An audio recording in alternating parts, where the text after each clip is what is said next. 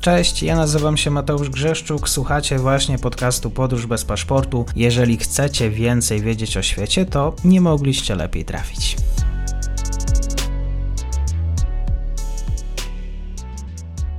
Dzień dobry, dobry wieczór wszystkim słuchaczom. Dzisiaj mam przyjemność gościć pana profesora Łukasza Federka, Instytut Bliskiego i Dalekiego Wschodu, Uniwersytet Jagielloński w Krakowie. Dzień dobry panie profesorze, dziękuję za przyjęcie zaproszenia. Dziękuję za zaproszenie i dzień dobry.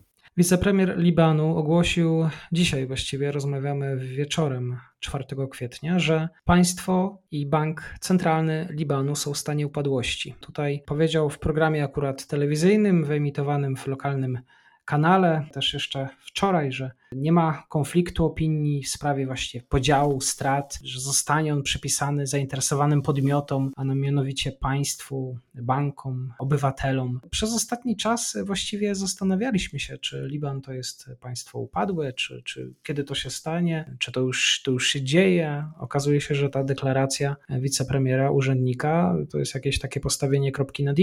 Zanim e, odpowiem na pytanie, jeszcze dodam informację z ostatniej chwili, to znaczy Reuters podał, że tej deklaracji wicepremiera Libanu towarzyszyło, czy też po niej nastąpiło sprostowanie ze strony Riyada Salame, czyli dyrektora generalnego e, libańskiego Banku Narodowego, e, który e, zaprzeczył doniesieniom wicepremiera co czyni sprawę jeszcze bardziej złożoną i w pewnym sensie jest typowe, czy też można powiedzieć, wiele mówi nam o stanie polityki libańskiej, ponieważ Riyad Salamem stwierdził, że bank, Centralny Bank Libanu y, nie zbankrutował, choć on już, przypomnijmy, ogłosił niewypłacalność, ale to miało miejsce właściwie dwa lata temu, kiedy nie był w stanie spłacić euroobligacji na czas. W E, natomiast e, aktualnie, gdy rozmawiamy teraz, 4 kwietnia 2022 roku, w opinii wygłoszonej, też w, w, w, w stanowisku oficjalnym Riyada Salame, dyrektora Generalnego Banku Libańskiego, tam, tam e, pojawiają się informacje zaprzeczające informacjom płynącym od wicepremiera. Centralny Bank nie zbankrutował w jego opinii i, i, i tym samym ten komentarz ze strony wicepremiera Szamiego należy traktować jako na razie zdementowany i pojawiło się jeszcze w ostatnich y, minutach, w, w, no, godzinach przed naszą rozmową stanowisko najważniejszego polityka w kraju, czyli no, albo jednego z dwóch najważniejszych polityków w kraju, czyli premiera. On bardzo krótko skomentował to wystąpienie. Premier Najib Mikati powiedział, że sądzi, że jego zastępca mówił o płynności, tak, że brakuje płynności bankowi centralnemu, a nie o bankructwie. No ale to tak tytułem już mojego komentarza, to, że brakuje płynności bankowi centralnemu Libanu, to wiemy właśnie od już ponad dwóch, dwóch wiem, to jest wiadomo od dwóch i pół roku, od kiedy trwa ten, ten kryzys i od kiedy nie tylko bank centralny, ale banki komercyjne w Libanie nie są w stanie umożliwić dostępu do depozytów klientom. Depozytów złożonych w dolarach i ten, ten, ten proces się ciągnie, to znaczy trwa trwają ustalenia, w, jakim, w jakiej kwocie te depozyty mogą być wypłacane, czy też po jakim kursie. No aktualnie proponowany kurs to jest mm, dziesięciokrotna, mniej więcej wartość spłaconych, możliwości odzyskania tych depozytów to jest 10% ich wartości przed rokiem 2019. Także e, to jest ten punkt, w którym jesteśmy e, dzisiaj, gdy rozmawiamy na początku marca 2022 roku i staramy się w jakiś sposób odnieść się do mm, tego e, dramatu, który rozgrywa się w Libanie. Mimo wszystko deklaracji polityków, urzędników, prezesa banku, to sytuacja jest i tak na tyle zła, że nieważne, nieważne jest to, te oświadczenia, rzeczywiście w Libanie żyje się źle. Tak, w Libanie, w Libanie żyje się fatalnie. To jest, y, y, y, niektórzy twierdzą, historycy gospodarki, że to jest największy spadek w najkrótszym czasie. Liban zubożał najbardziej spośród znanej nam historii nowoczesnej świata. O, stracił, niektórzy mówią, 70, niektórzy 80% wartości swojej gospodarki. Przekładając to na taki język ludzki. Można powiedzieć, że urzędnicy państwowi, którzy, którzy dostają e, pensję w okolicach, która, która w, po przeliczeniu, po kursie oficjalnym jest warta około 4000 złotych, ale ten kurs oficjalny jest fikcyjny, ponieważ nie można wymienić dolarów na lirę libańską. W praktyce otrzymują 400 zł po kursie czarnorynkowym, po takim, w którym jest, są w stanie wymienić lirę libańską na, na dolary. A dlaczego te dolary są istotne? Oczywiście dlatego, że Liban jest gospodarką, która jest zależna od importu, gdzie właściwie importuje się prawie wszystkie e, towary i produkty nie tylko dobra luksusowe, ale także żywność. Prawda? Stąd ten realny kurs waluty libańskiej w odniesieniu do waluty wymienialnej, w tym przypadku dolara, E, jest, jest bardzo istotny życiowo dla ludzi, którzy tam funkcjonują. I jeżeli w, i, i ta dychotomia, prawda, w tym kryzysie bankowym, jeżeli no, do oficjalnego kursu dostaje e, każdy e, pracownik pensję w wysokości 4000 zł, a w realnych wartościach to jest warte 400 zł, no to jesteśmy w środku bardzo głębokiego kryzysu. To nie tylko są pensje, to dotyczy też na przykład chociażby zaopatrzenia w elektryczność, zaopatrzenia w lekarstwa w szpitalach. Tak? No ale żebyśmy przy tej elektryczności i, i ropie po, pozostali. No. Liban ma permanentny kryzys energetyczny. Energia elektryczna jest generowana w elektrowniach mm, e, na ropę naftową. Tej ropy nie ma za co kupić, dlatego nie ma prądu. Tak? Za to w wielu miejscach, ponieważ te problemy z prądem były jeszcze przed kryzysem 2019 roku, wielu, wiele domów ma generatory, no ale te generatory też są na ropę. Ropy nie ma w kraju. Jeżeli się jakaś pojawia, to dlatego, że ktoś, jakiś zewnętrzny aktor, w pewnym momencie był to Iran, w pewnym momencie jest to Unia Europejska, zdecyduje się na dostawę, do, dostawę jakiegoś tego surowca w, w trybie no, pomocy humanitarnej raczej niż normalnej transakcji. A zatem mamy kraj, który z poziomu względnego dostatku i, i, i gospodarki średnio zamożnej, ale pozytywnie no, zamożniejszego, na przykład syryjski sąsiad jeszcze przed wojną kraju, e, będącego też jednym z takich najbardziej żywych kulturalnie miejsc na Bliskim Wschodzie, na Arabskim Bliskim Wschodzie szczególnie, w ciągu bardzo krótkiego czasu, mówimy to dwóch latach, dwa i pół roku, stoczył się w otchłań e, właśnie państwa e, upadłego i w szczególności gospodarki upadłej. No, na to nakłada się oczywiście też kryzys polityczny, który jest, jest jakby równoległy do tego kryzysu gospodarczego. Panie profesorze, ciężki, trudny ramadan w Libanie i bez dodatku chyba z pustą lodówką.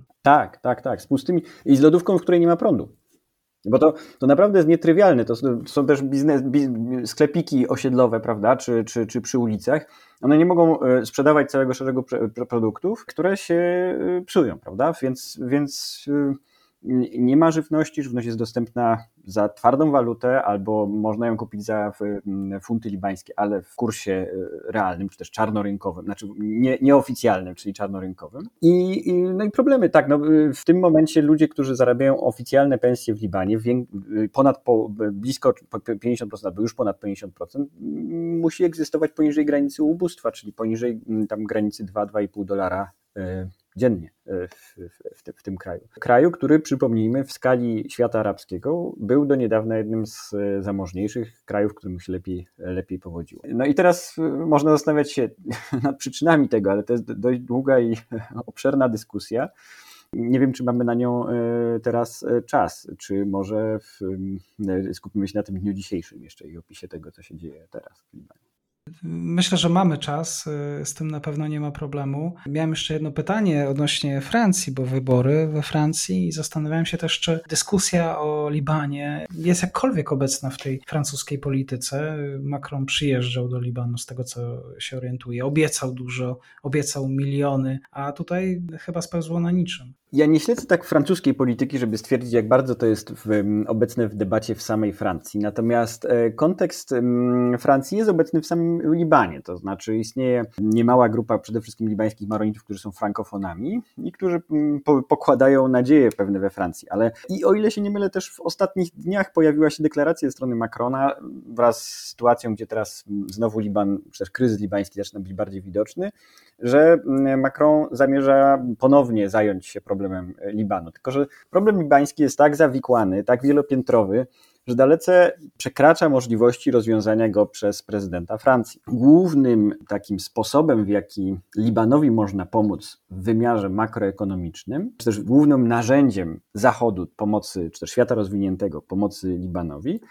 jest y, Międzynarodowy Fundusz Walutowy. Możliwości dokapitalizowania y, libańskiego sektora bankowego pożyczkami ze strony Międzynarodowego Funduszu Walutowego. Ale Międzynarodowy Fundusz Walutowy stawia konkretne wymagania pod adresem libańskiej klasy politycznej, które dotyczą transparencji, które dotyczą konkretnych, już dość technicznych aspektów finansów publicznych. Ich, ich, ich, ich sprawności. Taki pakiet reform E, który by odblokował pożyczkę do, od Międzynarodowego Funduszu Walutowego. On jest dyskutowany przez libański parlament, ale nieskutecznie.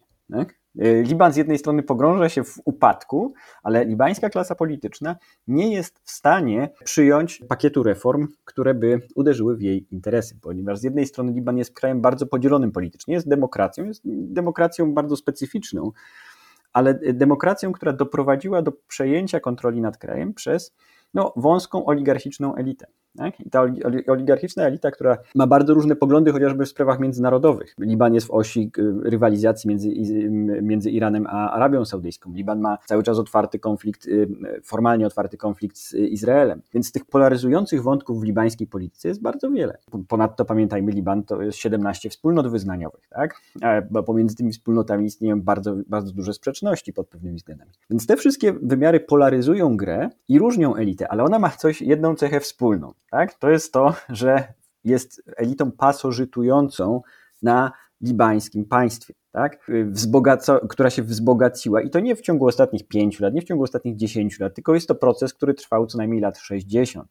Na tym właśnie, z czym chce, co chce zwalczyć Międzynarodowy Fundusz Walutowy, na nietransparencji, na korupcji i na kolesiostwie, na tym kapitalizmie kolesi, który w Libanie kwitł, który nie przykuwał tak dużej uwagi. Mamy tu bardzo specyficzną sytuację, bo zazwyczaj mm, w krajach demokratycznych, gdy mamy do czynienia z, ta, z, takim kryzysem gospodarczym, ten problem udaje się rozwiązać poprzez jakby te mechanizmy, które demokracja ma, takiej autokorekty.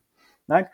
Coś się nie udaje, ludzie e, zauważają to, głosują, wybierają innych polityków, którzy obiecują rozwiązanie. Tyle tylko, że w Libanie istnieje tyle konfliktów politycznych, że ten aż do niedawna, ten gospodarczy nie był postrzegany jako egzystencjalny, jako ten najważniejszy. Bo dla jednych kluczem jest kwestia Izraela, dla drugich kluczem jest niedopuszczenie do rozwoju e, Hezbollahu, a tym samym wpływów irańskich. Dla trzecich jest nie, nie, nie, kluczowe jest niedopuszczenie do rozwoju wpływów Zachodu, westernizacji i całej e, tak zwanej niemoralności związanej z Zachodem. Dla jeszcze innych niedopuszczenie do rozwoju e, szariatu ala wahhabizm, ala, ala Arabia Saudyjska, więc tych sfer konfliktów, które są wrzuc- którymi bombardowanym jest i była libańska opinia publiczna, e, jest bardzo wiele. I w tym wszystkim politycy spierają się, biorą udział w pewnym teatrze politycznym, który przesłania jedną cechę, która ich e, zasadniczo łączy ponad tymi wszystkimi podziałami, a którą jest właśnie kapitalizm kolesi. Kraj, myślę, że to nie jest pierwsza rozmowa na podcaście na temat e, właśnie Libanu, więc też zachęcam do poprzednich e, rozmów i o systemie, jak wyglądają rządy, bo to jest bardzo ciekawa sprawa, system konfesyjny, o tym też słuchacze mogli posłuchać w przeszłości. Zachęcam do tego, żeby sięgnąć po właśnie poprzednie. Dzisiaj o deklaracji, która no, jest wątpliwą deklaracją, bo już i pojawiły się kontr, kontrargumenty ze strony, tak dobrze pamiętam, szefa banku. Tak, Riyada Salame, długoletniego zresztą szefa Banku Centralnego Libanu, to jest no, jedna z tych osób, które w establishmencie libańskim są od zawsze. No i niemożność wymienienia ich jest e, jednym z zasadniczych cech kryzysu e, Libanu, e, libańskiego systemu politycznego. Może tu jeszcze tylko, jeśli mogę, jeszcze jeden krótki, krótką uwagę. Co czeka Liban, prawda? Bo oprócz tego bankructwa mamy nadchodzące wybory E, parlamentarne, które z kolei zdecydują też o tym, kto mm, będzie prezydentem kraju w październiku. E, wybór prezydenta jest pośredni, parlament wybiera prezydenta. I ciekawą cechą, która z jednej strony może, może, można ją interpretować jako pewne światełko w tunelu, a z drugiej strony, no, no w każdym razie pewną zmianą w systemie politycznym Libanu, która nadchodzi, jest wycofanie się wielu polityków z tego wyścigu wyborczego. Deklaracje o tym, że oni nie przystąpią. Saad Hariri, główna postać, i są to w szczególności sunnici, tak? czyli ci politycy, którzy e, od sunnickich, e, z wspólnoty sunnickiej wywodzi się zawsze premier kraju. Więc aktualny premier Najib Mikati zdeklarował, że nie będzie brał udziału w wyborach. Były premier Saad Hariri, głowa klanu Hariri, nadzwyczaj wpływowego w libańskiej policji, zdeklarował, że nie będzie brał udziału w wyborach. I e, to jest pewna nowa jakość w libańskiej polityce, która można, którą można interpretować na dwa sposoby: pozytywny i negatywny. Pozytywny scenariusz jest taki, że dojdą młodzi, dojdą, rzeczywiście młode pokolenie, nowi politycy wejdą, przynajmniej w tej e, sunnickiej części libańskiej polityki do, do, do władzy. E, no i to będzie jakaś nadzieja na zmianę. Ale jest też negatywny scenariusz, że oto sunnicka część wyborców ponieważ ich kandydaci nie będą brali udziału, pod, nie będą kandydować, tak naprawdę zbojkotuje te wybory i podważy legitymację całego aktu wyborczego, kierując Liban, czy też prowadząc Liban w stronę przemocy politycznej. Także to tak jeszcze tytułem może jakiegoś takiego krótkiego, krótkiej wskazówki, co e, za rogiem, co, co, czego będziemy świadkami w nadchodzących tygodniach i miesiącach. Liban e, zmaga się z poważnym kryzysem gospodarczym. Myślę, że to jest najgorszy od zakończenia właściwie wojny domowej. E, tak dla przypomnienia lata 75-90 i załamanie finansowe w kraju i o tym bankructwie, które bankructwem do końca też nie jest, przekonamy się. Profesor Łukasz Federek, Uniwersytet Jagielloński w Krakowie. Bardzo dziękuję. Dziękuję. Dziękuję również. I to już koniec na dzisiaj. Zapraszam na profil podcastu Podróż bez paszportu na Facebooku, Instagramie i Twitterze. Zachęcam też do wsparcia mojej pracy na serwisie Patronite oraz Buy Coffee. Do usłyszenia.